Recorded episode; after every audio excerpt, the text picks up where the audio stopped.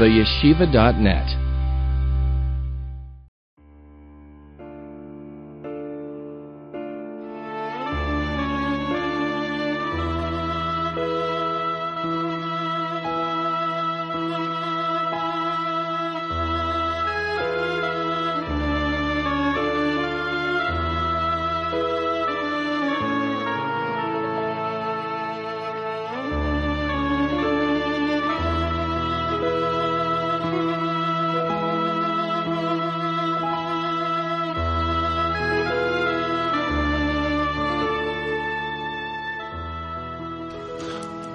Learn together a Rashi. A Rashi in this week's Parsha, Parshas Toldos, the Pasuk says, the first source in your source sheets. This has Toldos our weekly Parsha, Vayigdalu Hana'arim. The children grew up. Rivka and Yitzchak have twins. Esav and Yaakov. Esav is the oldest, Yaakov is the youngest. They grow up. Vayhi Esav ish yedeyet sayid ish sada, v'Yaakov ish tom yoshev halim. This is a brief and concise description of the two boys. Esav is a man who knows how to hunt, he knows how to trap, he's a man of the field. Yaakov is a tam, is a wholesome person, a dweller of the tents. Says Rashi, Yodeya Tzayit, he knows how to hunt, he knows how to trap. You might think it means literally, he was a great hunter, a man of the field. Says Rashi, Yedeyat Sayid actually is a hint to something, it's a parable. Lotzu Dularamas is Aviv Befiv. He knows how to hunt, how to trap, how to deceive, how to slyly deceive his father through his mouth. Later, the Pasuk would of course say that Yitzchak loves Yaakov kitzayid befiv, because he brings him the hunt into his mouth. So either it means literally he would hunt and feed him, or befiv, as Rashi says here, he knows how to trap him with his mouth. How does he deceive his father with his mouth? V'shoyalo, he asks him, Abba, Tate, father, He'eich ma'asrin es hamelech How does one give meiser? How does one tithe salt and straw? Kisavur Aviv, his father thinks, Shul Medaktik b'mitzvahs. He's extremely meticulous in mitzvahs. What is the meaning of this Rashi, which has its source in Medrash? So everybody knows there's a Mishnah, the next source, Masechta Maestras, the first Mishnah of Maseches Maestras. Klal Amru B'Maestras. The rabbis established a halachic principle when it comes to Meiser. What is Meiser, of course? there's a Torah obligation in Eretz Yisrael that the produce, the grain, the fruits that grow in a Jewish field or a Jewish farm, a certain percentage of it must be contributed for tzedakah, must be given for charity. So there is around 2% that goes to the Kohen, who worked in the Beis HaMikdash and therefore didn't make his own income, which is called Truma. There is 10% after that which goes to the Levi, who also worked in the Beis Hamikdash, which is called Meiser Rishon. There's another 10% which goes to the poor man, poor people around the land, which is called Meiser Ani. That latter Meiser is interchangeable some years with another Meiser called Meiser Sheni, which was the percent that you brought to Yerushalayim, you ate it there, or you exchanged it on money and you brought the money to Yerushalayim and you bought food there. And that's how every Jew had a chance to visit Yerushalayim, to build the economy of Yerushalayim, to be inspired and become part of the life of Yerushalayim, even if you lived in a, far, in a farm far away in the north or in the south or wherever it was. That's Meiser. What's the cloud by Meiser? What do I give Meiser from? Do I give Meiser from cheese? Do I give Meiser from meat? Do I give Meiser from chicken? Do I give Meiser from eggs? Klal amru b'maisrus. Kol sho oichel. Number one, it has to be human food. Number two, v'gidulav min haaretz. It must grow from the ground. Chayev b'maisrus, it's chayev b'maisrus. The Mishnah accounts another few details, but this is what we want to discuss. So number one, human food. Human, it's, a, it's, it's what a human can consume. Eggs is human food. Meat is human food but doesn't grow from the ground. It comes from an animal. Straw comes from the ground, but it's not human food, it's animal fodder. So you have to have oichel and gidul of minaris. Salt doesn't grow from the ground. Tevin, straw grows, but it's not human food. So Esav comes and he's trying. Mazel tov. Whoa.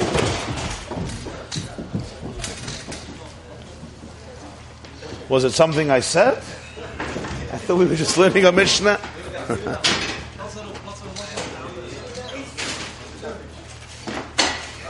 the poor chevra were trying to have breakfast peacefully.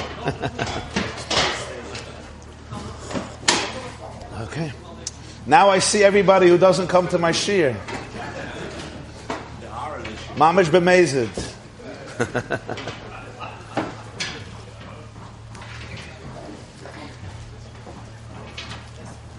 okay. So Nachzil, let's go back. Lushin, Luz. Lushin, it's fine. So come, comes Rashi and says Esav is trying to trap his father. He wants to appear to his father as a super religious, a super frum, a super holy child. So he comes to his father and he said, I have a kash. Kate said, Masrin, how do you give Meiser from salt? How do you give Meiser from straw? I want to also give this to charity. I also want to give this to the Koyanim, to spiritual people who serve God, to poor people. How do I do it? This is how he's deceiving his father. This is the Rashi. Seems like an innocent Rashi. Every Jew learning Chumash and Rashi, every child knows this Rashi. Come all of many of the commentators of Rashi and raise a few major questions in Rashi. Number one, if Esav would actually be the type of child who took salt and took straw and gave miser from it, so you could say, ah, Yitzchak looks at his son and says, wow, he goes the extra mile. He's a machmir. He's a mahadr. Mahadr mina mahadr. And he doesn't do what you have to. He goes beyond the letter of the law. Granted. But Esav, it doesn't say Esav did that. Esav is asking him a question. How do you give Maisa for Melech and Tevin? How exactly do you do it? This demonstrates, what does it demonstrate? In your opinion, it demonstrates extra religiosity. It demonstrates that he's more frum, that he's more holy it demonstrates first and foremost amiratzis, vista amiratzis, ignorance. Imagine he would come to Yitzchak and say, I have a question. How do you put tzitzis, how do you place tzitzis on the four corners of the tablecloth that we use for Shabbos? Or he would say, how do you put tefillin on your leg?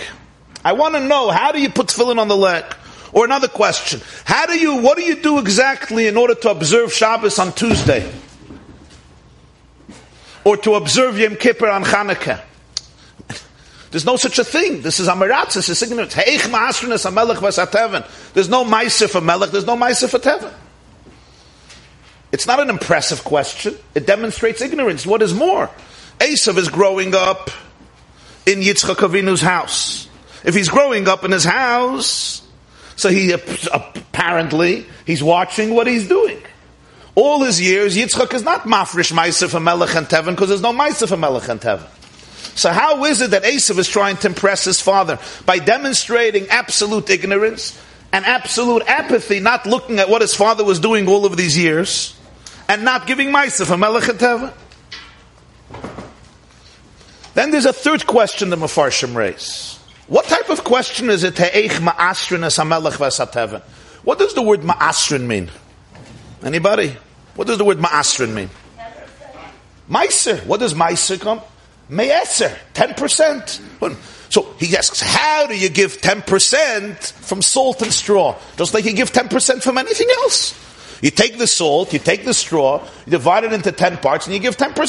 If you don't want to give from the actual, you take the value of it, whatever the value is, and you give 10% of it. If it costs $100, you give $10. If it costs $10, you give $1. What question? It's not so complicated. Either in the volume or in the value, b'middah, there's ways of giving ma'isa, what's called b'middah, b'mishkel, b'minyan. the volume, the weight, the, the, the, the, value, the price, whatever it is. You take 10%, you give it. What's fascinating is that Rashi changes the source. Rashi didn't invent this idea. The Chazal articulate this story in the Medrash. That's where Rashi took it from. When you look in the source, it says something different. Take a look, Medrash Tanchuma.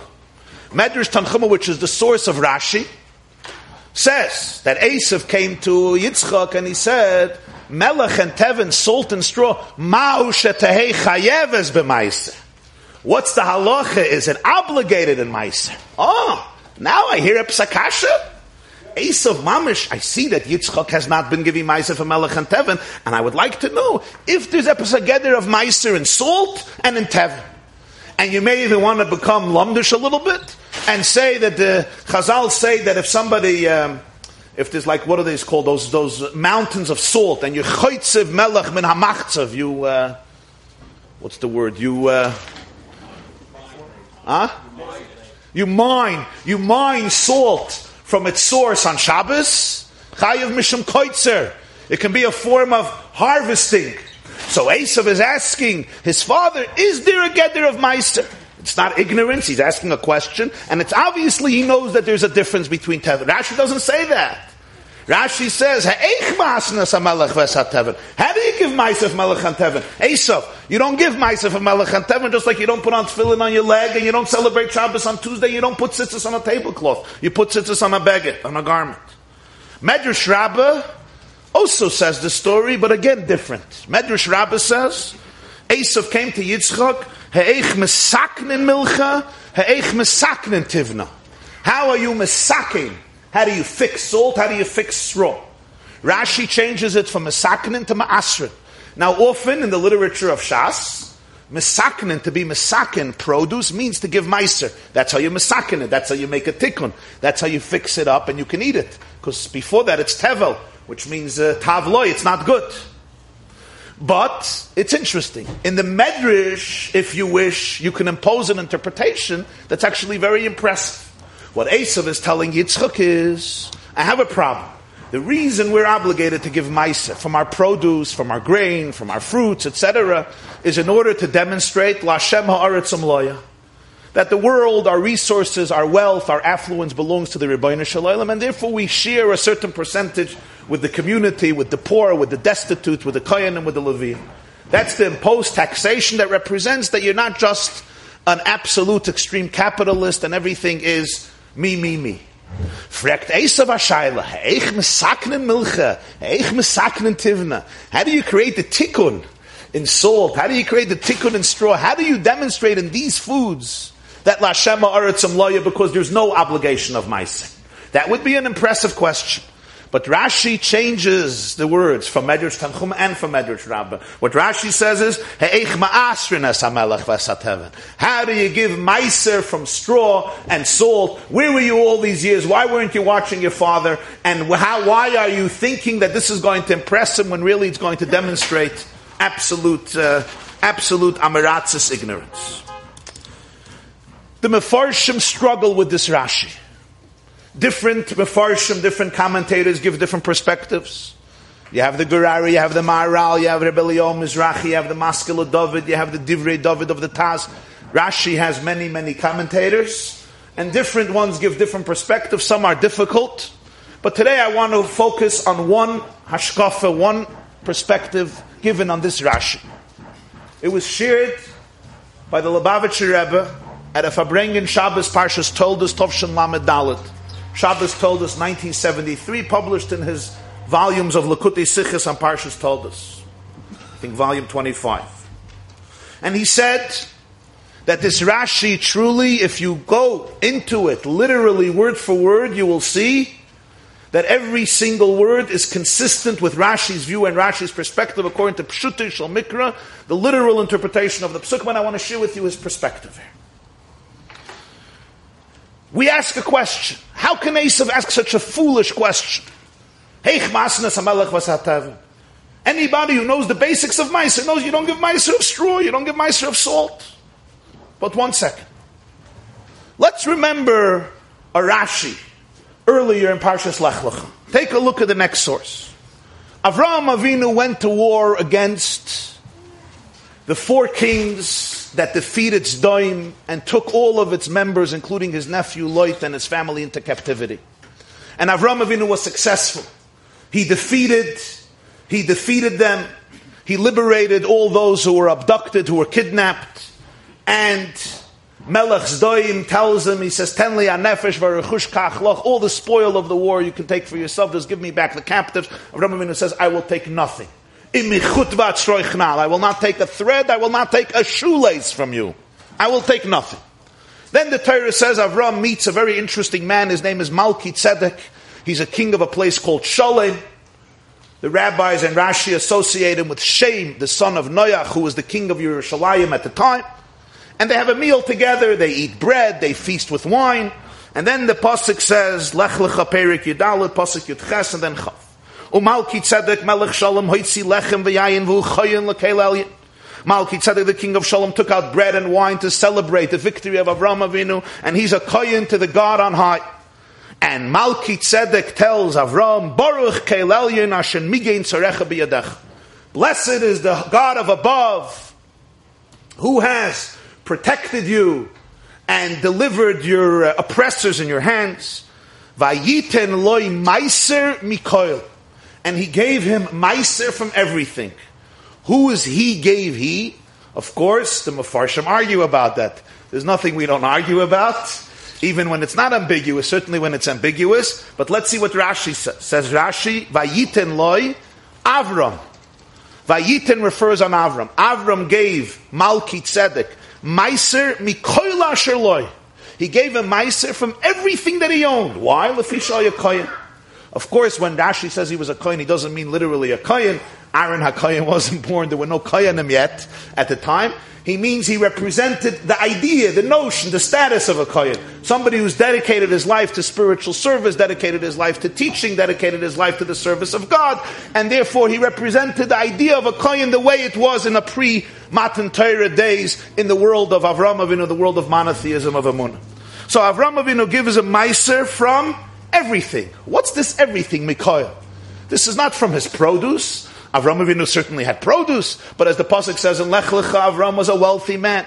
He had soinu, bakar, kesev, izav, avodim, shvachas, gmalim. He had all, all types of things, including gold and silver, things that are not karka, they're not produce, they're completely mobile, they're not animal, they're not human, human food. He gives him maisa from everything.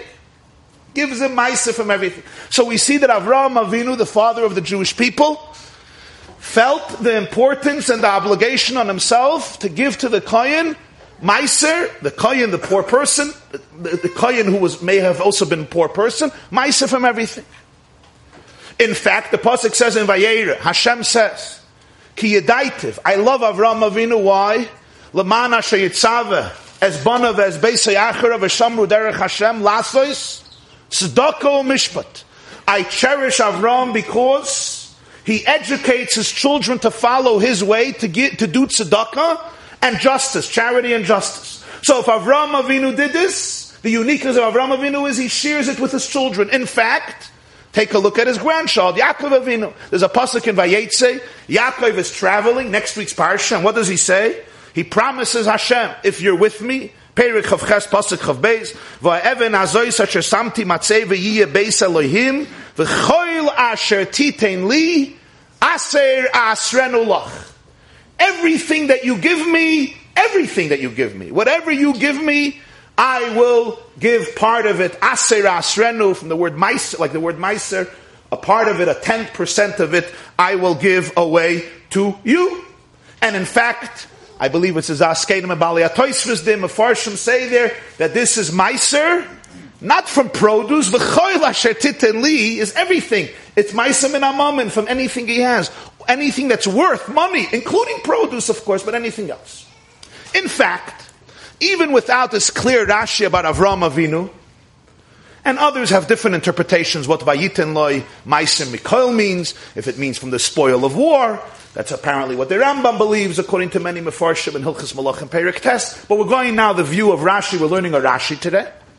Really, we all understand another basic notion The Gemara says it, it's a Yisoid among Chazal, the Gemara says it at the end of Masechta Kedushin, the last Mishnah, in Masechta Yuma Daf Chavches, Kedushin Daf Tebeis, Kiyem Avraham Avinu Kol HaTorah Kula Nitna. Avraham, Yitzchak, and Yaakov observed the whole Torah before it was given. It says in Parshas Toldos, Ekev asher shama Avraham b'koile vayishma mishmarti mitzvoisei chukoisei v'soiroisei in the plural. He observed my Torah, and Chazal say even Torah shebal peh, and even mitzvahs derabbanon. The Gemara says even eruv tafshilin Avraham Avinu observed. Now everybody understands. There's a mitzvah known as Meiser Ksofim. There's Meiser we give from produce in Eretz Yisrael but there's meiser that we give from money.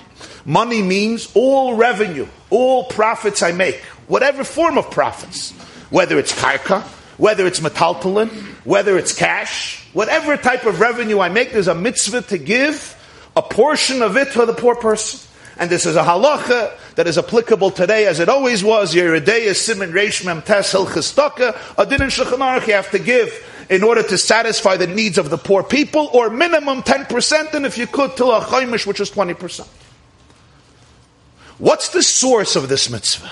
Where do we know it from? So let's see. There's a Gemara in Tainis Daf Tesab and Aleph. Zog the Gemara, famous Gemara, quoting a pasuk in Parshas Re'eh, Aser, which we read on Yom Tif, Aser to Aser is called Zarecha. Twice. Meiser, you should give Meiser from all the grain of your seat.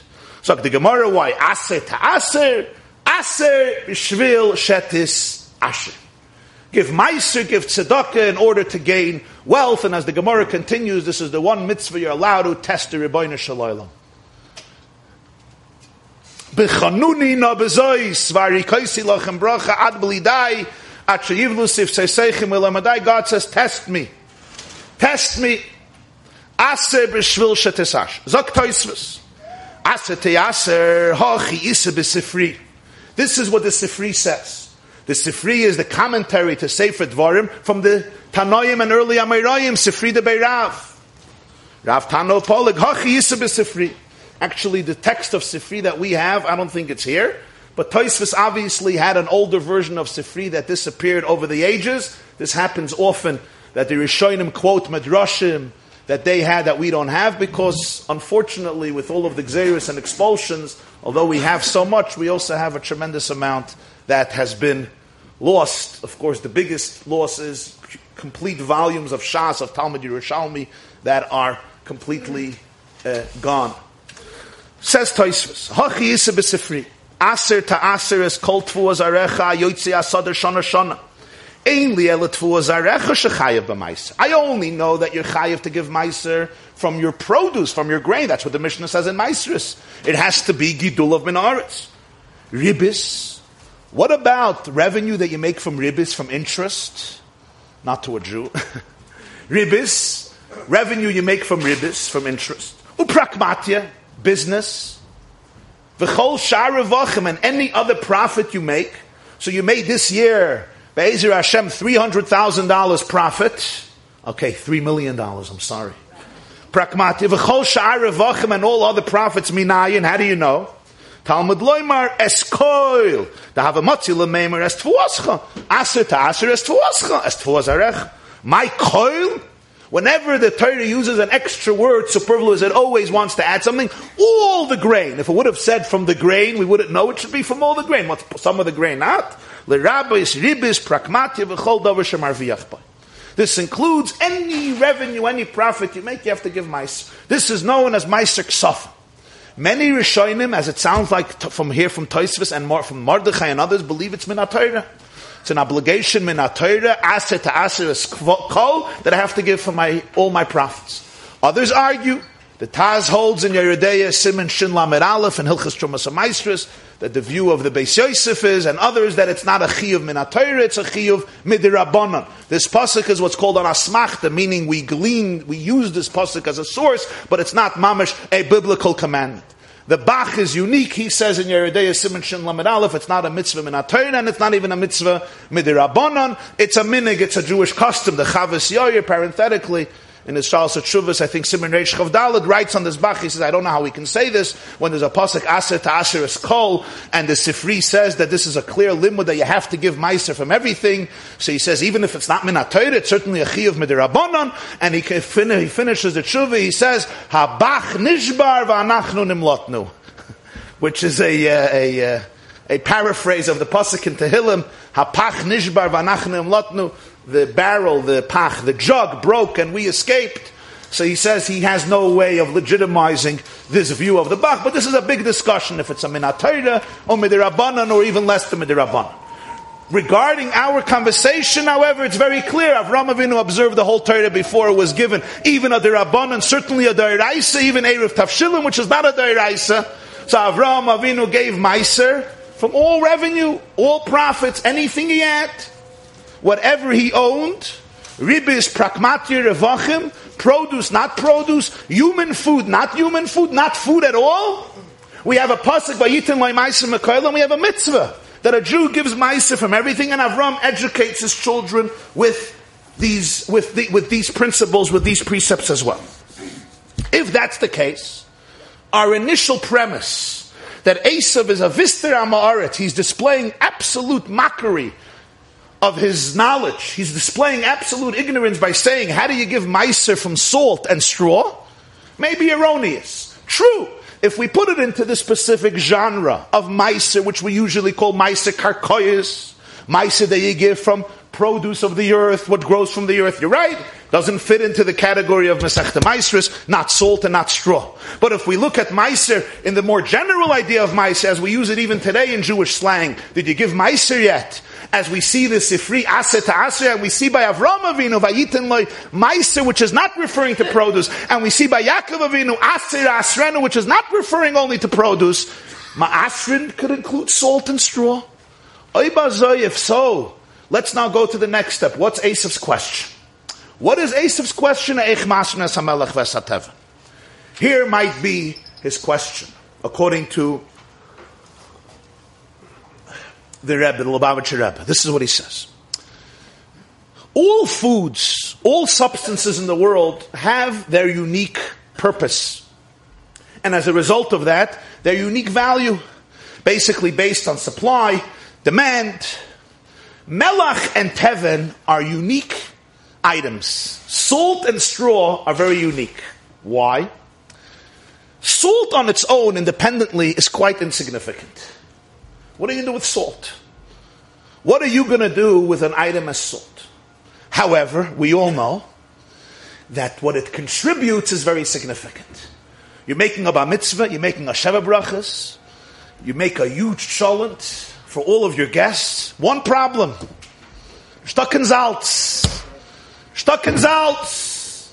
And the oilam starts eating the cholent, the oilam starts eating the yoich, the soup, the oilam starts eating the salad and the plates come back to the kitchen full. Why? Eiv already lamented about this. Eiv, Job, and Perik Vav, Pasuk Vav. His friends come to explain to him why he suffered so much tragedy.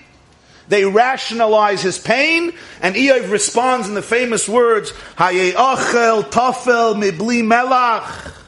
You're going to eat bread without salt. Im yeshtam berir chalamos. Is there taste in the saliva of a healthy man? Somebody's going to eat saliva, and he's telling his friends, This is what your arguments taste like.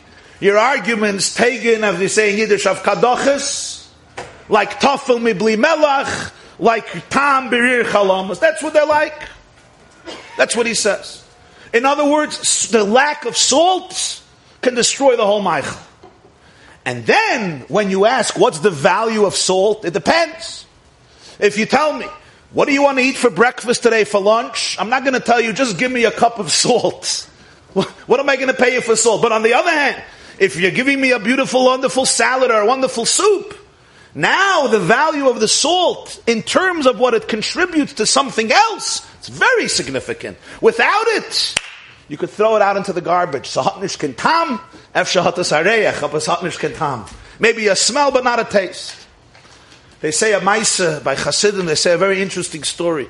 There were two students of the Mezritcha Magid, Reb Shloima of Karlin, Schusa Yagan Aleinu, Reb Shloima Karliner. He was a Talmud of Rabbi Aaron of Karlin, Rabbi Aaron Agadol, and the Balatanya, Rabbi Shneur Zalman of Liadi Alter Rebbe. Reb Shlomo of Karlin once came to the city of Lyozhna, which is in Belarus, to visit the Balatanya. They knew about it before, so the Rebbitzin decided to arrange a Kabbalah Sponim, a beautiful feast to welcome this great tzaddik to her home. Of course, she had a meshares, a, a, a, maid who helped, a, a cook, like a chef in the house, who helped out with all the meals and all the feasts.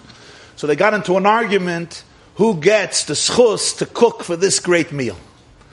The regular chef, the woman who took care of the kitchen, said, It's not fair.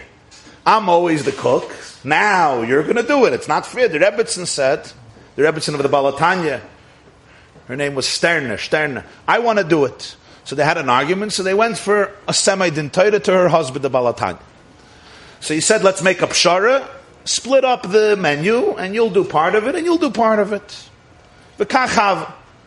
So each one did another dish. One thing they didn't discuss is who's going to put in the salt. So at the end, they each decided, I want the schus of putting in the salt. So she put in the salt, and the other lady also put in the salt. So now the soup was Baruch Hashem very, very gesalt. The meal began. Shlomo Karliner was a Kaddish alien, sits down, takes a spoon, and starts eating the soup. He takes one gulp of the soup in his mouth, and he tastes what it's like, and he moves it away. The Balatanya wasn't looking at him eat, but he finished his bowl, so he turns around and he sees it wasn't touched. So he says, Reb Shloima, Favas estinish the why didn't you eat the soup? So he says, you can't eat it. It's a zaltzen. My question is, how did you eat it? So he told them that when I came to Mezrich, to my Rebbe, the Mezritcha Magid, who was the successor and student of the Baal Shem Tov. The first Shabbos I was there, the Magid of Mezritch was eating kugel.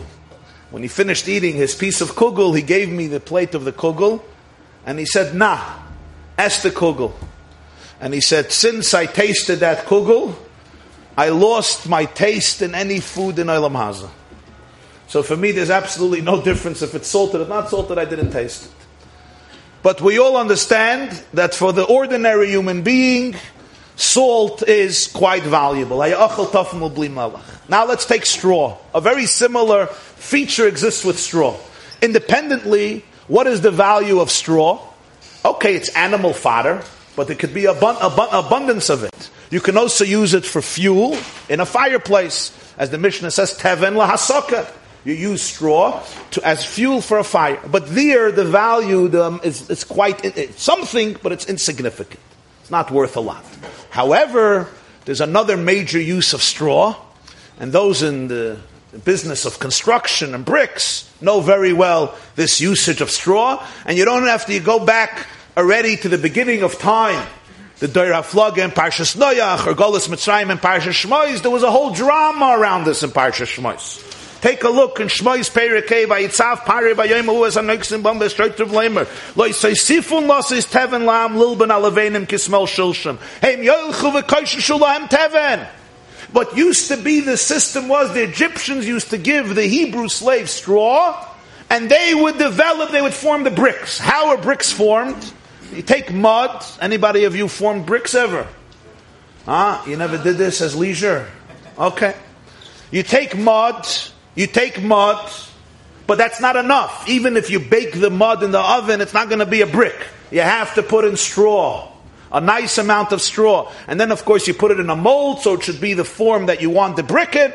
And then you put it either in the sun, depends where you live, or you bake it in an oven, a kivshon, and you have a wonderful brick with which you could build Pisim and Ramses and hopefully more uh, enduring edifices and buildings. That's bricks. So Para used to give the Jews the straw, so they had to make the bricks and build. He says, stop.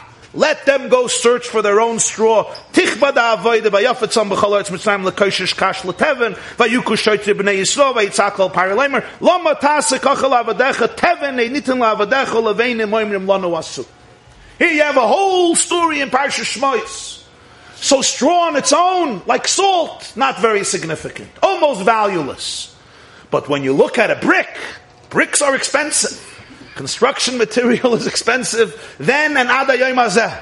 Here, without the straw, It's like the yoich, it's like the soup without the salt. You can't make your brick.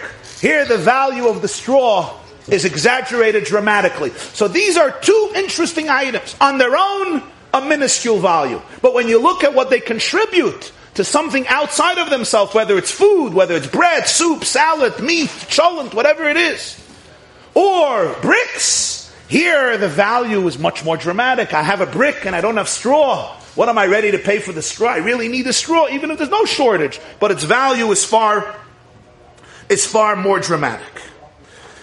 If this is the case, let's take a look now at Rashi.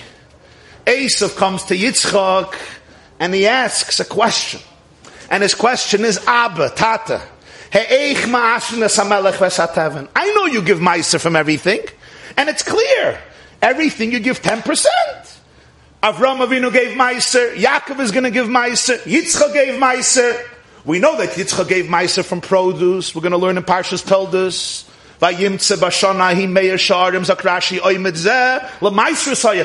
give meiser from everything. How do you give? It's not a question. Ten percent. Ten percent of the value of the volume. Ten percent of the value. Ten percent of the weight. I mentioned before. There's midda, mishkel, and minyan. It's a separate discussion, but one of those three ways. My question is, how do you give mice exactly those words? How do you give mice from salt and straw? 10%. Very well. But 10% of what? How do I look at the value of salt or straw? 10% of what? If I look at the salt independently, it may be 10% of 10 cents. So I give you one penny. But if I look at the value of salt in terms of how it enhances a dish, so significantly and dramatically. The price of salt is far more significant. I give Meiser from that. Maybe then it's a dollar. Maybe it's ten dollars. Maybe I give you ten cents. Maybe I give you a dollar. The same as with straw. Other things that their chashivus, their significance exists in and of themselves, even if by their contribution to others, to other items, their value becomes more dramatic, but nonetheless, it's obvious that you give Meiser from the way they exist on their own. But here with Melech and Tevin that on their own, that's not really their chshivas. What are you going to do with salt? You're going to make it the centerpiece of your meal? Where you're going to design it as a piece of art? What you're going to do with salt is put it into a dish. So maybe here the whole Meiser has to be measured, not based on what it is today, but my, what it might be next week when it actually saved your cholent or saved your salad or made you a brick. That's the question. Now take a look in the words of Rashi. Kisavur aviv, the first words, the, the second source. Kisavur aviv, shomedaktek b'mitzvahs. Rashi is a medaktek. Rashi is a medaktek. What would be the right word here? Esav wants to give meiser from salt and straw, even though you potter, in the literal understanding of Rashi before our discussion. So Rashi should have said, Kisavur aviv, shomahadir b'mitzvahs. Kisavar Aviv shol machmer b'mitzvahs. Yeah, you say he's a mahadir. He goes the extra mile. He's a machmer. Rashi doesn't say medaktik b'mitzvahs. He's not a machmer. Yitzchak gives meiser from everything, including salt, including straw. He's a medaktik b'mitzvahs. He's a medaktik b'mitzvahs. How do you give meiser? Do you give meiser 10% of the salt in the straw itself? Or do you give meiser of the salt in the straw the way it may contribute significantly to the food or the brick? He's medaktik mitzvahs. Now you can't ask a question of amiratzis. It's not amiratzis. Good takasha. And you can't say, why weren't you watching your father? He was watching his father. But this is not something you can easily discern or observe exactly what was the 10% of the melech and the tevah. You can add even more. By Avram it says, Vayitin Maisen Mikoil Asher Loi. In other words, the objective here is, I should look at all of my nechasim, all of my property, all of my re- resources, anything I own, and I'm giving Meiser from everything. Mikoil Asher Loi. If that's the case, I may, in this perspective, Esav says, look at all of my wealth as one entity, and I'm giving Meiser Mikoil Asher Loi. If so, when I'm looking at the salt and the straw, I'm not only going to look at them as individual items, I'm going to look at them vis-a-vis all of my nechasim. When I look at them vis-a-vis everything else, ah, Now they're far more significant than they are. Esav asks, and he indeed is trying to impress Esav with, I'm sorry, he's trying to impress Yitzchak with something very significant. The Shir now officially crosses borders from the world of Nigla to the world of Nister. Yes. you see how good he was? He's asking, what's the Ramos of Esav? Sagute Kasha. That's what a good Ramai does. That you're making a very good point now. Gewaldig. That's it. What, what, do you think Ramos says? You come in and you say, Ich bin aligner. You come and you ask, Alom de ken sich mefalpel sein of them. But what's your kavana? The freg's good. I was once teaching Masech Psachim in yeshiva, so we learned the first Taisvis. Taisvis says, the Mishnah Oila Basa Beit Kines HaChametz Loyer Hanei. You have to do B'dikas Chametz. Frek Taisvis. Why? The Gemara says, Psachim Dav Dalid, B'dayraisa, B'bittel, Ba'al Masagi. Minatayri, you don't have to eliminate the Chametz, you could just be Mavatal Chametz. You get up and you declare the Chametz is Hefker, completely Hefker, like Shittas HaTaisvis. Rashi holds a little different. It's Hefker, that's it. So Toisvus answers, why do you have to be boidik chametz? Why did the Chazal care? Just be, make it hefker. Let all the pizza and the mashke and the bagels and the cake stay, Pesach. Just make it hefker, it's good. And for Toisvus, Shema Yavai Liyachlai. You may come to eat it if it's in your house. So the Chazal said, get rid of it. Search for the chametz and eliminate it. Bittel is not enough, beer is enough. So one of this Talmudim is sitting there. He says, I don't understand this Toisvus. Doesn't make sense. I said, why? He said, who in their right mind is going to come to eat chametz? Who's going to eat chametz on Pesach? I'm like, you see, you see the Chazal were successful. The fact that you don't understand Taisvis shows that they were successful. Because if chametz would have required only bittel, so basically 11.59 a.m. every Erev Pesach, every Jew would get up and in 10 seconds, they would be ready for Pesach. They would declare all the chametz. But now, me reiptum, me zuchtum, me nishtet, me läuft darum, and everyone is busy a month, a week, whatever it is, unless you're going to a hotel to, uh, but that Taisvis didn't know about yet, to do it. So the whole idea of chametz became so questionable. Who's going to eat chametz? That's exactly the point. So sometimes from the question, you could see the success of the story. You're asking a good question. So Esav could have fooled you too. It was a, that, that's the word. If he would have been shown as an Amoritz, then there's no there's no Ramos. The point is he's asking well, and it seems like wow. You know, a bacha who asks such a question, it, it demonstrates sensitivity, it demonstrates diktuk, diktuk b'mitzvahs. That's like Rashi says, kesavar esav, kesavar avav shom medaktik b'mitzvahs. Mamish those words, not machmir, not mahader, medaktik b'mitzvahs. Which now brings us to step two. This Medrash and Rashi, where Esav asks Ketzad Masanas Amelech Vesateva, seems like, okay, we just explained, it was a nice question, a lamdish question. But like in every detail in Rashi and every detail in Torah, there are layers and layers of significance and depth.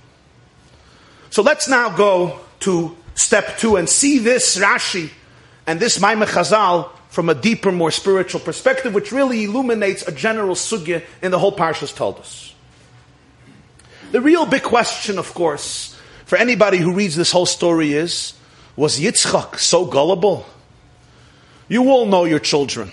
Can your child really lead you down a deceptive road for 60 years? I mean, you know your own sons and daughters. If your son comes up to you and says, Tata, have a shaila. How do you give Maisa from Melech and Teva? a beautiful Lamdisha question. But Yitzchak didn't know his child, he didn't know Esav. Not only does he get fooled, apparently, he loves him. Yitzchak loves Esav, and he wants to bless him. He doesn't want to bless Yaakov. He wants to bless Esav. What is going on here? If Yitzchak was even an ordinary person, it's very difficult to understand. Usually parents if they're more or less healthy, balanced, normal, rational people, you know your children. You know them a little better, you know them a lot. I shouldn't say about all parents. Some parents are really clueless about their children, that's true. But because they don't really, because you have to care to know your child. You have to care, you have to be open to it. You have to be sensitive, you have to be attentive. If you're not attentive, you'll never know your child. You're busy projecting yourself rather than who your child is. We spoke last week for the Beis Halevi, Rabbi Yoshe Ber explains the difference between Eliezer's words and Avram's words. Do I care about a shidduch for my son, or do I care for a shidduch for Yitzchak? But a person like Yitzchak Avinu was certainly attentive. He couldn't understand Yitzchak and Rivka. Why didn't she communicate with him? Why didn't they have a conversation over dinner? It's not like they didn't have a relationship. It's the only couple that it says after the marriage, Vayeh in Chayisara. After the wedding. Now, to love your kala before the wedding, that everybody does. The chiddush is to love them after the wedding. Yo, they asked, once asked a woman, how was your marriage? So she said, before I was married, married, I was incomplete. Now I'm married and I'm finished. but by Yitzchak it says, by, after. Reb Shimshon Rafal Hirsch in his commentary makes a big shturim. He contrasts secular marriages to Jewish marriages on this pasuk Vayavem in Parshas Chayesara. Why couldn't and Yitzchak uh, they had a good relationship. It says in part of Mitzachik they knew how to laugh together. However, you explain the word Mitzachik, but it's a very interesting term. It doesn't say by others. Rivka couldn't speak to him. So this is a very big issue in Parshas Toldos we're going to explore one perspective, the way it's discussed by Chachmei Hanister in Kabbalah and by Chachmei Hachsidus. It really brings us to another question. I'm going to do this bekitzer. Everybody knows the famous Rashi in the beginning of Toldos, it says, Vayisroitzitzu abanim bekir, but Rivka becomes pregnant, and the children are agitated in her. Vayisroitzitzu, they quarrel. So what does Rashi say? Everybody knows that Rivka would walk, when she would walk by a shul, whatever a shul meant, a yeshiva, a beis medrash, Yaakov would kick, gravitating to go out. Whenever she passed a base of Avodah a pagan ashram, Esav kicked and gravitated to Avodah Zarah. That means that Esav was gravitating to Avodah Zarah from where? From when? From the stage when he was in the womb of his mother. I ask you, Rabbi, say a simple question. Who makes the decisions for you when you're in the womb of the mother? Anybody remembers? You think it's choice? You think it's choice? It's not choice. Who does it? Huh? God, Hashem. Or put it in simple terms, your nature your genes, your genetic makeup, which God made for you, your soul, your body, however you want to define it exactly. So why are we blaming Esav? We say Esav Harasha. In the womb of his mother, he had no chance already. This is not Pchira. This is not choice. He didn't choose to gravitate to Sarah. This was his makeup, his essential composition in the womb of his mother. It seems inappropriate. It seems so insensitive. It seems almost cruel to call him a Rasha. In the womb of his mother, you're telling me that he's gravitating the So as we grow up and we learn this, we take it for granted. Esav is a Rasha, Yaakov is a tzaddik.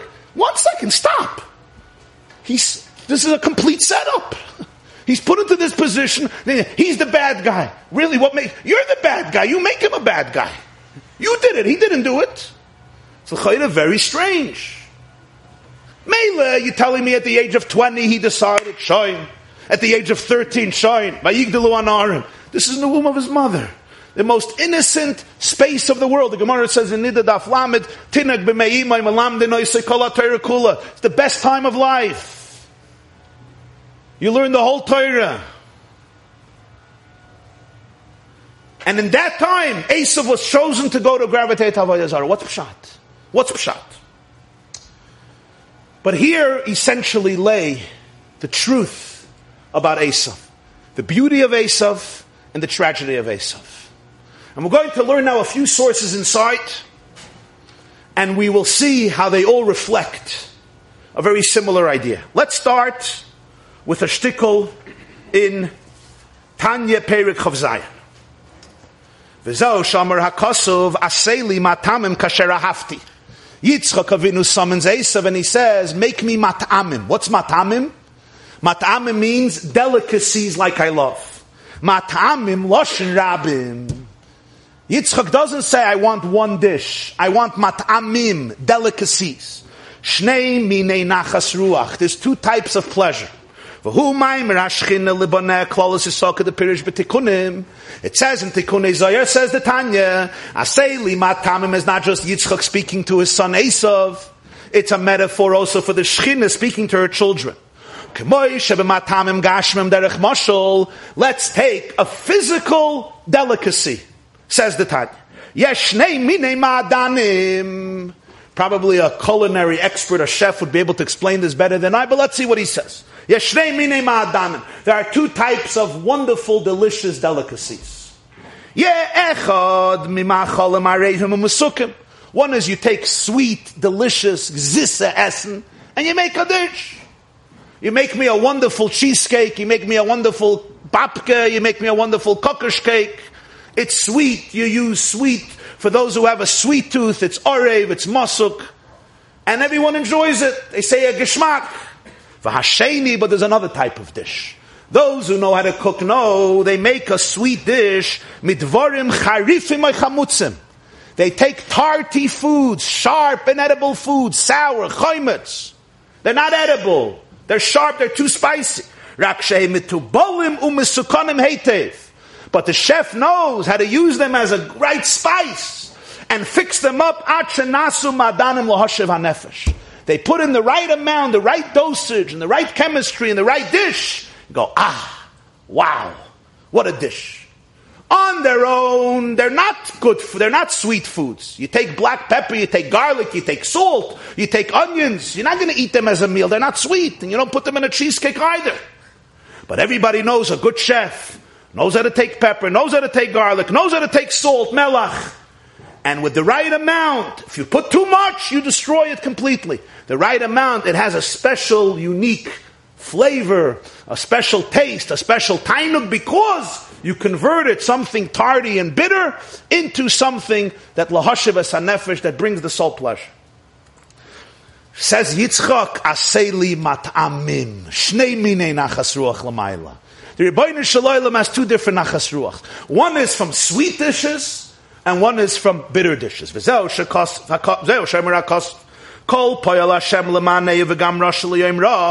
Everything Hashem does is for Him. And even a Russia for the day of evil. So the literal interpretation is that even a Russia, one day there will be the day that his riches will end. He will come to an end. He teaches Pirish Yoshuv Mirisha V'yasa Harasha Lo Yoim V'or L'mayla Kadis Kafi Sitrachar V'istali Hara De Kutsha De There are two types of people in this world, is his message. Two types of souls, two types of journeys. The source of it is a Rambam. In Shmoina Prakim, the Rambam wrote an introduction to Pirkei Avos called Eight Chapters. Shmoina Prakim Rambam. In Perik Vav, the Rambam says there are two souls. Hechosid Hama'ula and Akoivashas Yitzray. There's a soul that we would call in English a goody goody.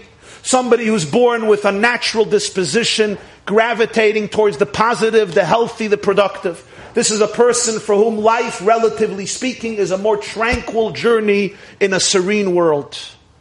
But then there's another person, somebody who's a koivishis yitzra. Everybody knows it with themselves or with their own children. You have that child, already from the age of two, already from when he was born or she was born. They knew how to sleep through the night. They did everything in the right time. They ate when you had to eat, walk when you have to walk, talk when you have to talk, sleep when you have to sleep. They grow up.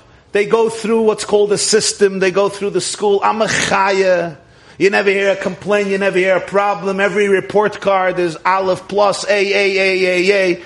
PTA, the, the, the, the, the, teacher just say, I'm a chaya graduates high school, you ship him off to Eretz Yisrael. Alt's beautiful Nachas comes back, goes here a few years later, a Shidduch, wonderful Amachaya. And then you have another child. And already from age two, you see Sinish Pashat. At the age of 11, this kid has been in nine yeshivas. He's been around the block. He's nine going on 83. And uh, usually they're very smart, sometimes much smarter than others, sensitive, deep, very, very deep people. But what? The system doesn't contain them. The The boxes that we create often don't work for them. There's tremendous creativity, there's tremendous individualism, there's tremendous potency and power. And the Rambam says it's two different types of souls with different journeys. What is the purpose of this person? The worst mistake you could make is dismiss this child as less significant, as less valuable, or as nebach, your challenge, or your misery, or your source of agony, your source of tragedy. Chas. There are two journeys of two souls. One soul's journey is there. the Rambam says that Chosid Amula, he or she is the person who is good and grows in goodness and holiness and beauty. But there's another person. And this person is destined to confront darkness and to subdue it and to sublimate it and to deal with it and to find sparks in places that other people are incapable of going. This is a person who has to deal with attention and with creative, vacillating forces and fluctuations in their life that other people may not understand. But this person was given the power of a koivish yitzra. They need to deal sometimes with a strong Yetzirah with deep struggles, confront it, subdue it, sometimes transform it, sometimes not transform it, and sometimes their whole life they confront certain things and they never make perfect peace with it. Says Hashem Aseli Matamim, there are two types of delicacies. One is you give me sweet food, beautiful. But there's another delicacy. You give me bitter food. V'gam rasha ra. How can bitter, tardy food, how can salt become a wonderful sweet food? Not on its own. On its own, it's salty. But if you use the salt as an ingredient to spice up a salad, the salad is enhanced significantly by the salt. What does this mean spiritually and psychologically? When you face a struggle, you could look at the struggle in two ways. You could worship the struggle and see it as something self-contained, independent.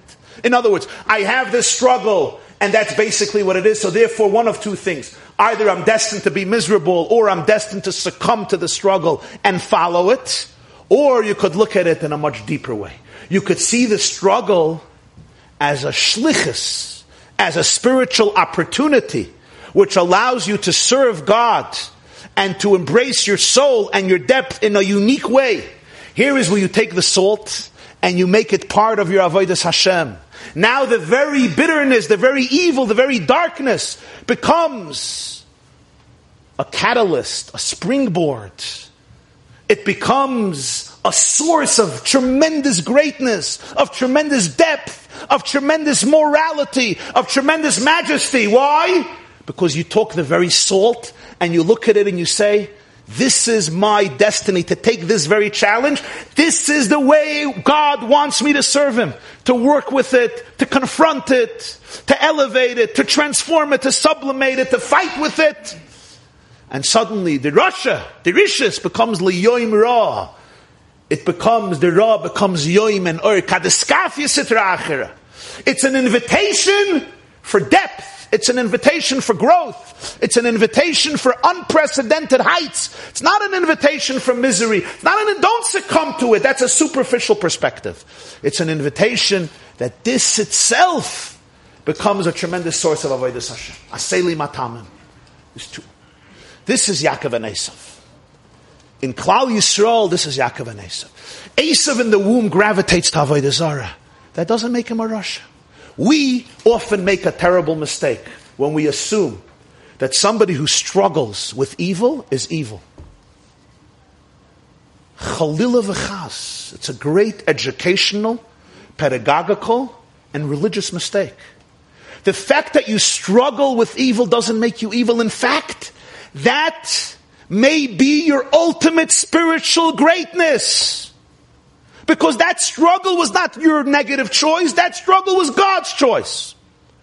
The fact that Esav in the womb struggles and gravitates to Avodah doesn't make him a Rasha. In fact, that's his path to Tzitkus. That's his only path to Tzitkus. He cannot choose not to gravitate to Avodah. The path that God designated for him to reach Hashem is through gravitating to Avodah Zarah and confronting it. Dealing with that's his path to Hashem. In fact, if you're going to tell him, you have another path. That's not true. All you're doing is depriving him from his relationship with God because that relationship was not determined by him. That relationship was determined by Hashem. That's what the Rambam says in Shmoina Prakim Perek We always have to make a distinction between succumbing to a struggle and the struggle itself. The struggle itself is never evil and never negative. In fact, it may be his or her holiest moment. The Moirei Nayim, the Halakir of Nachum Chernobyl writes in Moirei Nayim at the end of the book in Masechta Yuma. It's a fascinating piece. I'm going to say one word. The Gemara says in Yuma Daf Lamed Hey, Habol Tahir Messiah Noisai. Somebody who comes to be cleansed and to cleanse others, they help him from heaven. Somebody who comes to contaminate himself, they open the doors for him. They let you do it. So the Moirei Nayim gets into a few questions over there in the Gemara, and he explains the Gemara as follows. Somebody who comes to be cleansed, they help him. Somebody who comes to be contaminated, poischinloi. Poischinloi means he must know this is his Pesach for Avodah Hashem. This is his door. Habali Tameh. When you're struggling with a particular tumah, Poischinloi. This is your door to touch God. By dealing with this issue. By confronting this skeleton. By subduing this demon. By fighting this addiction. By transcending this ghost this is your Pesach for Kedusha. Don't look in the mirror and say, wow, I'm such a loser. I'm so hopeless. I'm so horrible. This is your door to spirituality. You know why? Because if this is what you must deal with, this is the path through which you will find your deepest resources, your deepest koiches, your deepest faculties, your deepest soul. This is what Hashem wanted for you. Asay limat amim. There's no one delicacy that Judaism offers for God. There's a very different type of matamim. There's cheesecake and there's spicy foods. Which is better? Depends on your taste buds. Depends on who you are. Which is sweeter? There's Yaakov and there's Esau. So the challenge of Esav was not in the womb. The womb was his holiness. That was a shlichus. The tragedy of Esav was he didn't realize that his struggle with Avodah Zarah was an invitation to connect to Hashem in a deeper way. He understood, if I struggle with this, this is who I am. This is the mistake that so many of us make. If I struggle with something, it means there's nothing but that. This issue is who I am. I define myself by my struggle and I surrender to it. Rather than don't define yourself by the struggle, you define the struggle, don't let the struggle define you. I'll say it again. Instead of letting the struggle define you, you define it. You say, this is my opportunity to serve God in the way He wants. I should serve Him. I should serve Him. You have to serve Him differently. Yitzchak Avinu understands Esav. He appreciates Esav. He knows that Esav is not the child who he is supposed to become, but he never forgets Esav's potential. And because he never forgets Esav's potential, he has a special sensitivity to him. And he wants to bless him, hoping that through the brachas, he will be able to help Esav see himself from God's perspective. The challenge of Esav is he never sees himself from Hashem's perspective. He sees himself as an evil person. Look at yourself from Hashem's perspective, and then you'll see that all your struggles are God's invitation for you to become as holy as ever. But they're an invitation. Esav doesn't see that. So now, let's see a fascinating interpretation that has been attributed to the Vilna Gaon. Take a look. Says a pasuk in Malachi. This is the Haftarah of Toldos. And it's fascinating that we read this as the Haftarah of Toldos. The prophet Malachi says in Perik Aleph, pasuk Beis and Gimel, Ahafti eschem amar Hashem. I love you, says Hashem. People think that the word I love you was invented by some people living in our generation. But the Navi Malachi says, Ahafti eschem amar Hashem, I love you. Va'amartem bameha aftonu. Now you're going to tell me, really? Where do we see that you love us? Says Hashem Alayach Esav Yaakov Num Hashem. Esav is a brother to Yaakov. Oyev is Yaakov. I love Yaakov. Es Esav Sanesi, and I despise, I hate Esav. Va'asim is Harav Shmama. Ves Nachalosoi Lesanois Midbar. I place his mountains become, will become desolate. So here there's an interpretation attributed to the Vilna Gaon. And let me tell you the source. It's been quoted frequently. What's the source for this interpretation of the Vilna Gaon? A letter that was written by the first chief rabbi of Eretz Yisrael, Rabbi Avram Yitzchak HaKoyen Kook, printed in Igros Hariyah, Igeres Kufyud Beis, Ugdoilim Divrei Hagraza. Great are the words of the Vilna Gaon. Ve'es Esav Sanesi, Es Hatofel Esav. Avali Koroi Shahu Roishoi, Bahadi Avon the Almegoniz, Val Kein Roisi Ponechikir Ois Pnei Elikim Omar Isha HaEmes Yaakov Ishtam. The Vilna Gaon says, look at the words of Malachi. It doesn't say, Va'oyev Yaakov ve'esav sanesi. Va'oyev es Yaakov ve'es Esav sanesi. What's the S? The S throughout the whole Torah, whenever it says S, S is tafel. For example, the Gemara says, V'rachatz es kol psore b'mayim. You go to the mikveh, you have to wash your whole flesh in the water. It could have said, V'rachatz kol psore. What's S? S adds S hatafel hatofel Even that which is secondary to your flesh. Your hair. Your hair also has to go into the water. Even one strand of hair can't be out of the water. That's S. Kabet esavicha, who's esavicha? It adds even that person who's secondary to your father, your older brother. Esimecha, your sister. Es The hosts of the heaven, the hosts of the earth, the various planets. The Ve'es Esav Sanesi, I don't hate Esav. You know what I hate? Es Esav. The tuffle to Esav. That which attached itself to Esav. That which Esav made of himself. Esav in his head. Esav in his source. Esav in his essence. He is concealed with the fathers of the world. Meaning, of course, what is he referring to? You remember? Where is Esav's head buried? with Yitzchak. With Yitzchak. Why? The head of Esav represents the source of Esav, the origin of Esav, the essence of Esav. The essence of Esav is as holy as Yitzchak, as holy as Yaakov. In fact, he has a greatness even deeper than Yaakov. That's the head of Esav. The way Hashem sees Esav from the source, from the perspective, the way Esav needed to look at himself was I'm not a rasha. I have the potential to be a great tzaddik through a different path. Through koivish yitzra, yes, I have to confront lots of stuff and I may have to confront them my whole life. But that doesn't make me a rasha. That makes me a different type of tzaddik. That's the head of Esav. Ve'es Esav sanesi. What I hate about Esav was the tuffle of Esav, that which attached himself to Esav. What Esav made of his struggles, instead of seeing his struggles as an opportunity for unprecedented spiritual growth, he saw his uh, struggles as a license to become a promiscuous, super, superficial person whose behavior was indeed negative. So Yaakov Isha Emes sees Esav, and what does he say? I see your face, and it looks like the face of God. Really? What is this? Flattery? Hanifa? You look at Esav rasha, your face looks like God. Parshas Vayishlach, Kirois Pnei Elikim.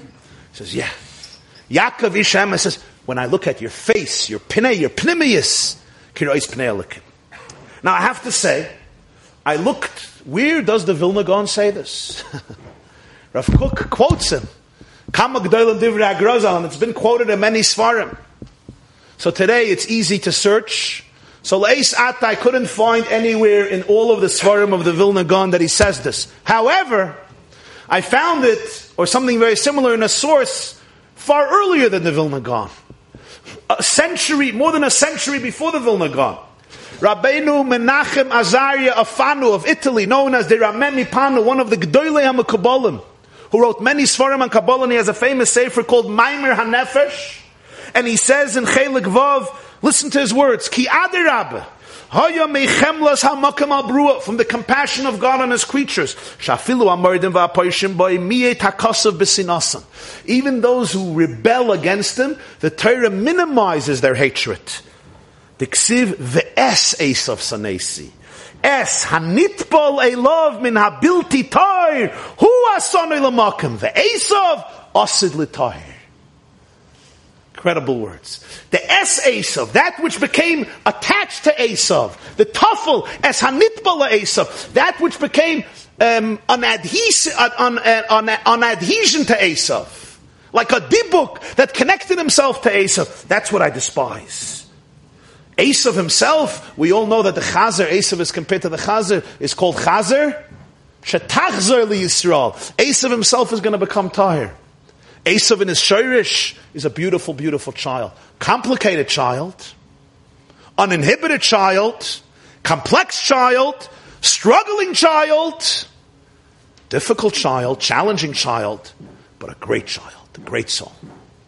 Says Reb Chaim Volozhiner in Ruach Chaim on Pirkei Avos. Inyan Aroisha Kover B'Mayrim Yaakov. What's pshat that the head of Yaakov is buried in the Mayra? Hakavon derech hamalitza ki. In his head, he's connected to holiness, says Reb Chaim Volozhin. V'uinyin shchitas. This is what Chazal say in Sukkah Dafnan Beis, that la'asid love the koyach harade are all be slaughtered. What does this mean? Hakavon al derech to The parable is, ki roishe levad yishar b'kedusha v'yi nifrich lo yishtal shalamatu b'chinas ra. His head, his origin will remain in holiness and he won't evolve and fall down in negativity.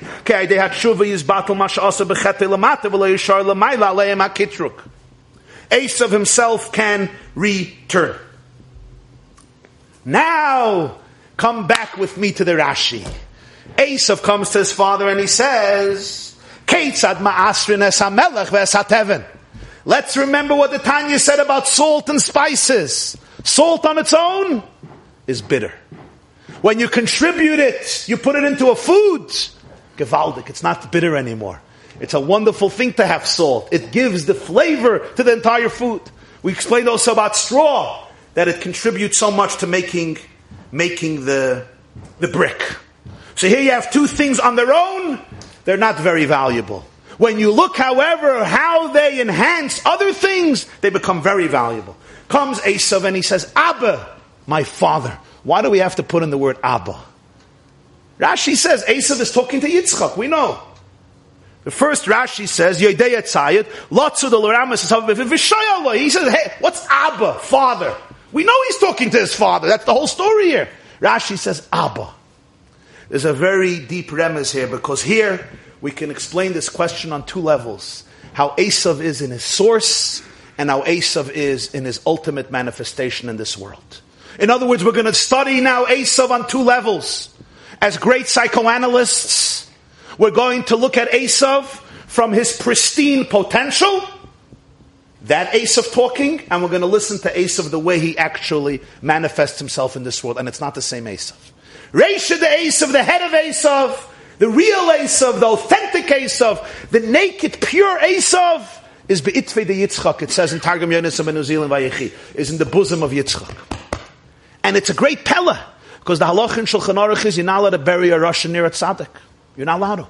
In Malachim, there's a story. Elisha Hanavi was buried where?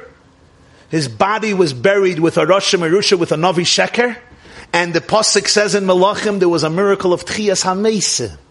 That corpse got up and got buried somewhere else, all so that a Rosh shouldn't be buried near a tzaddik. There's a whole sugya in Gemara and Daf Mem Zayin on this. And it's Allah and Shulchan Aruch. Here, Ad HaYoim Hazeh, Yitzchak is buried near Esav. It's a past.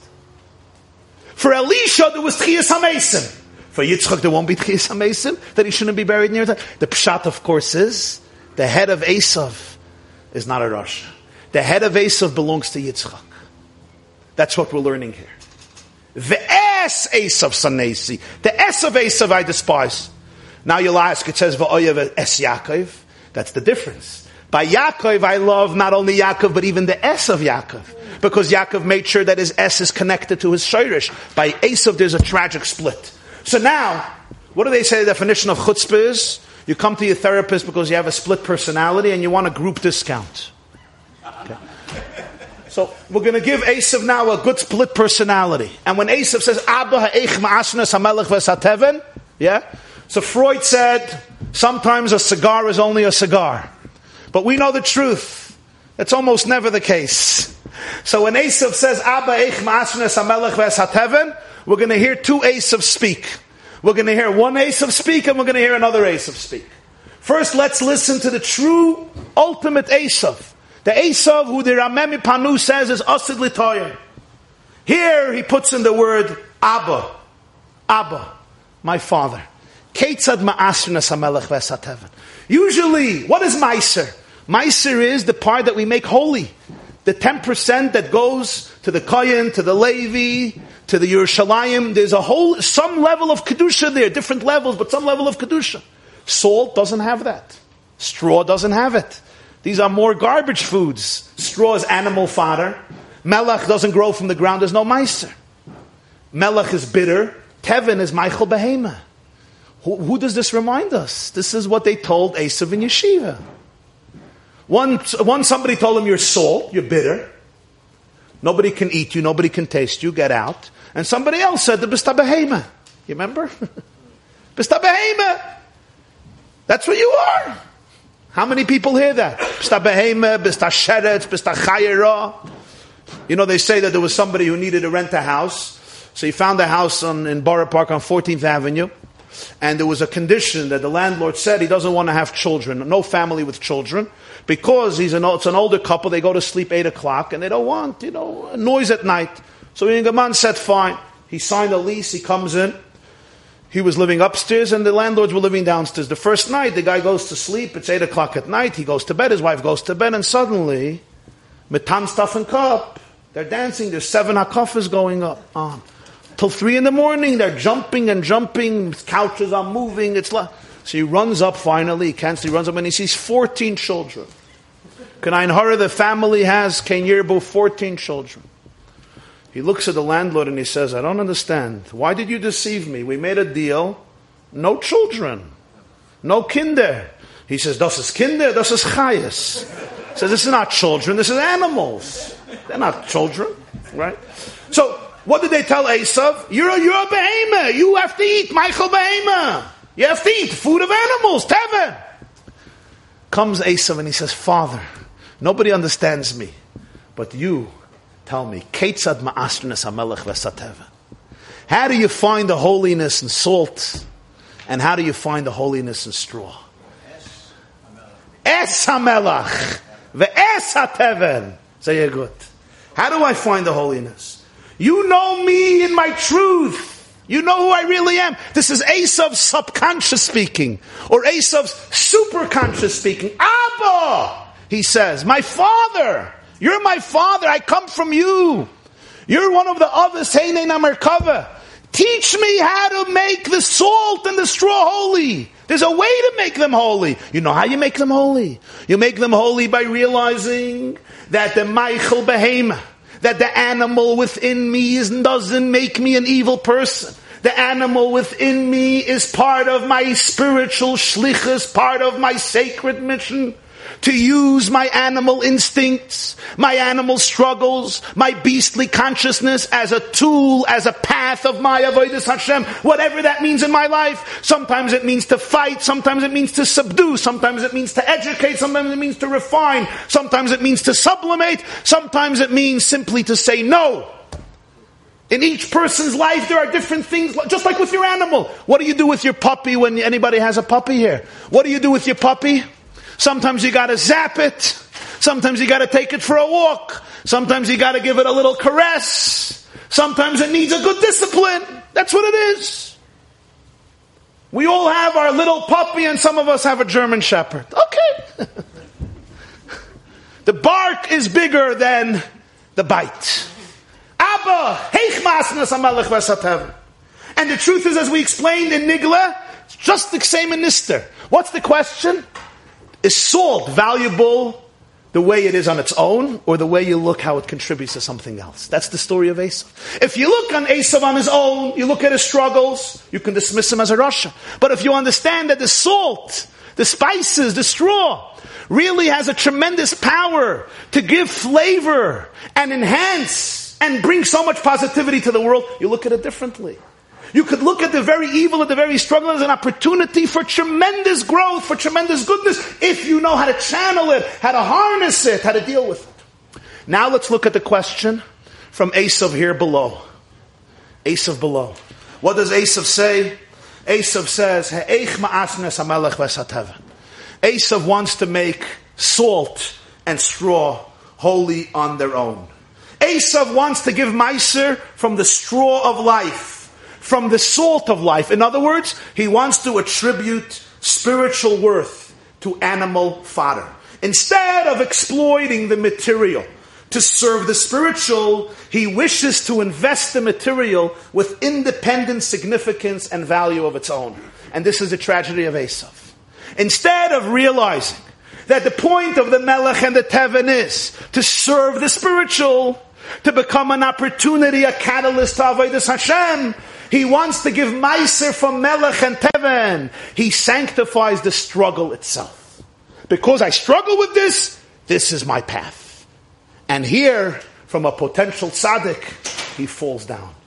He separates his head, his great calling, his great promise, from the way he actually lives his life. Which in our life would mean I struggle with something, and instead of realizing that this is poischin this is my path for growth, I give up. I say, this is who I am, and this is my lifestyle, and I surrender to the craving, to the addiction, to the disposition, to the instinct. It doesn't mean it's not a difficult choice. It's a very difficult choice. But Esav gives Kedusha itself to the Melech and the Teven. You don't give Meiser for Melech and Teven. This is Esav below speaking. So we have this conversation on two different levels, and both are true simultaneously. There's the Esav above, and there's the Esav below. There's the beautiful Esav, the majestic Esav, and there's the tragic Esav. There's Esav's head, and there's Esav's body. Now, let's conclude and see full circle when we examine two psukim in Tanakh. Says the pasuk, the third to the last source. Says the pasuk in Evadia Perik Aleph pasuk Yitches. V'haya beis Yaakov Eish, ubeis Yosef Lahava, ubeis Esav lakash. The house of Yaakov will be fire. The house of Yosef will be lahava, will be a uh, a flame. The house of Esav will become kash, straw. Ah, kash and teven people usually interchange as the same thing, straw. Ah, so Esav is the straw. Esav wants to give meiser to teven, and he becomes lakash. But wait, it's not so simple. Comes Toisvis in Baba Mitzia Daf Kuf Gimel Amar of the first Toisvis in Perik HaMakabel. Zok Toisvis, Beteven or Bekash, listen to Toisvis. The part that gets cut, the shaft that gets cut with the stalk of wheat is called teven. Vanisher ba'aretz kari kash shekoirin ishtubla. Stubble. You see, ishtubla stubble. The part that remains on the ground it doesn't get harvested with the with the grain itself, with the stalk, is called kash. Kediksiv, gam teven, gam mispoy, rav imonu. Rivka tells, Rivka tells Eliezer, come to our house. We have teven, straw, and we have plenty of food for your camels. Teven is that which gets harvested and you're going to feed to your animals. That which remains on the ground, you don't give to the animal to eat. It's too rough even for animals. Teven is animal fodder. Kash is not animal fodder. Uksiv nami, it says, Lekoishesh kash leteven. Shoyim malaktim besadis hakash. Had nisher sham tachas hateven, ki hateven kvar heichilichu habaylam ish lebesa. The teven you take together with the stalks of wheat, with the kernels to your home, because the kernels you're going to feed to the people, and the, the teven you're going to feed to the animals. The kash is that which remains in the karka and therefore it's not even edible, it's too rough even for animals, for most animals. And that's what the Jews had to deal with. They had to look, kash leteven. They had to look for the kash in order to use that for the bricks, because the teven was already gone. Esav asks, Ketzad ma'asrin es hamelach ve'es hateven. The Pasuk says, V'hoya beis Esav lekash. Here we have the great distinction. The kash is the psoilus. It's the, uh, the residue of the animal fodder that can't even be used for animal food. The teven is not the wheat itself, it's not the kernels, but it can be used for animal fodder. So both words are translated as straw. Kasha straw, teven is straw. But Teven is the chaff that is harvested together with the grain and is therefore subsequently fed to your livestock, to your animals. Kash is the stubble, as Taisva says, the stubble that remains in the field and is too coarse even for animal consumption. Now we'll see the diuk, the difference in the psuk. Esav was initially entrusted with what? With Teven. Esav had a strong animal soul, very strong animal soul.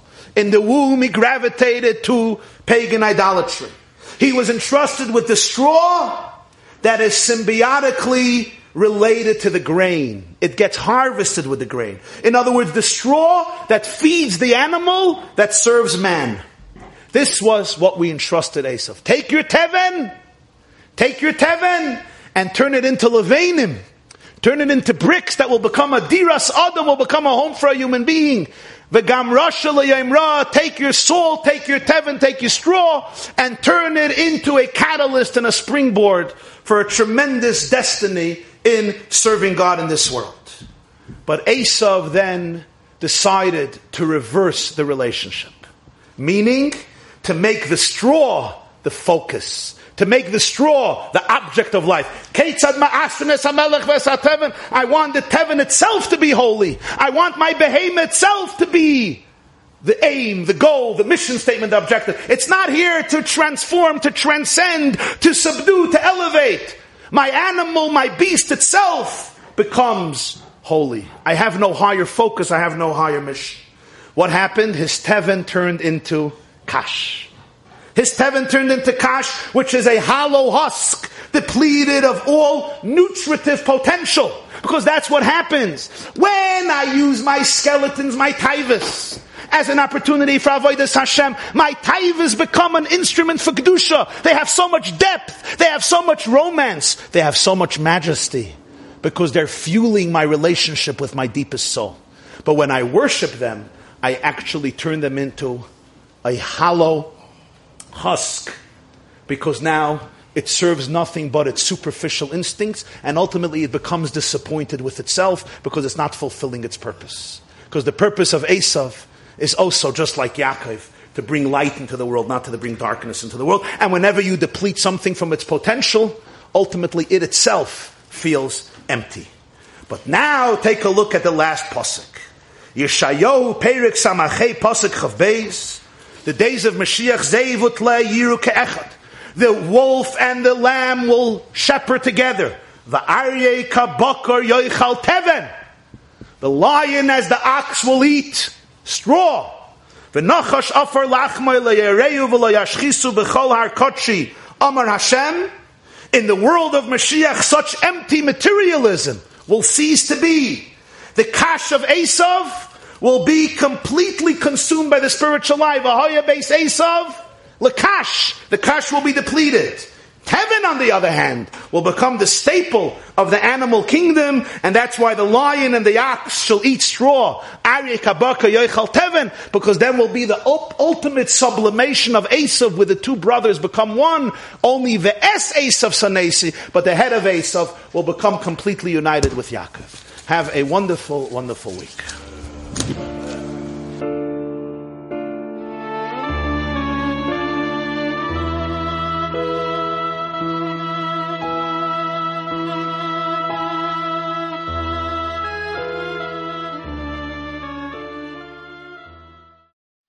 This class is brought to you by the yeshiva.net. Please help us continue the classes. Make even a small contribution at www.theyeshiva.net slash donate.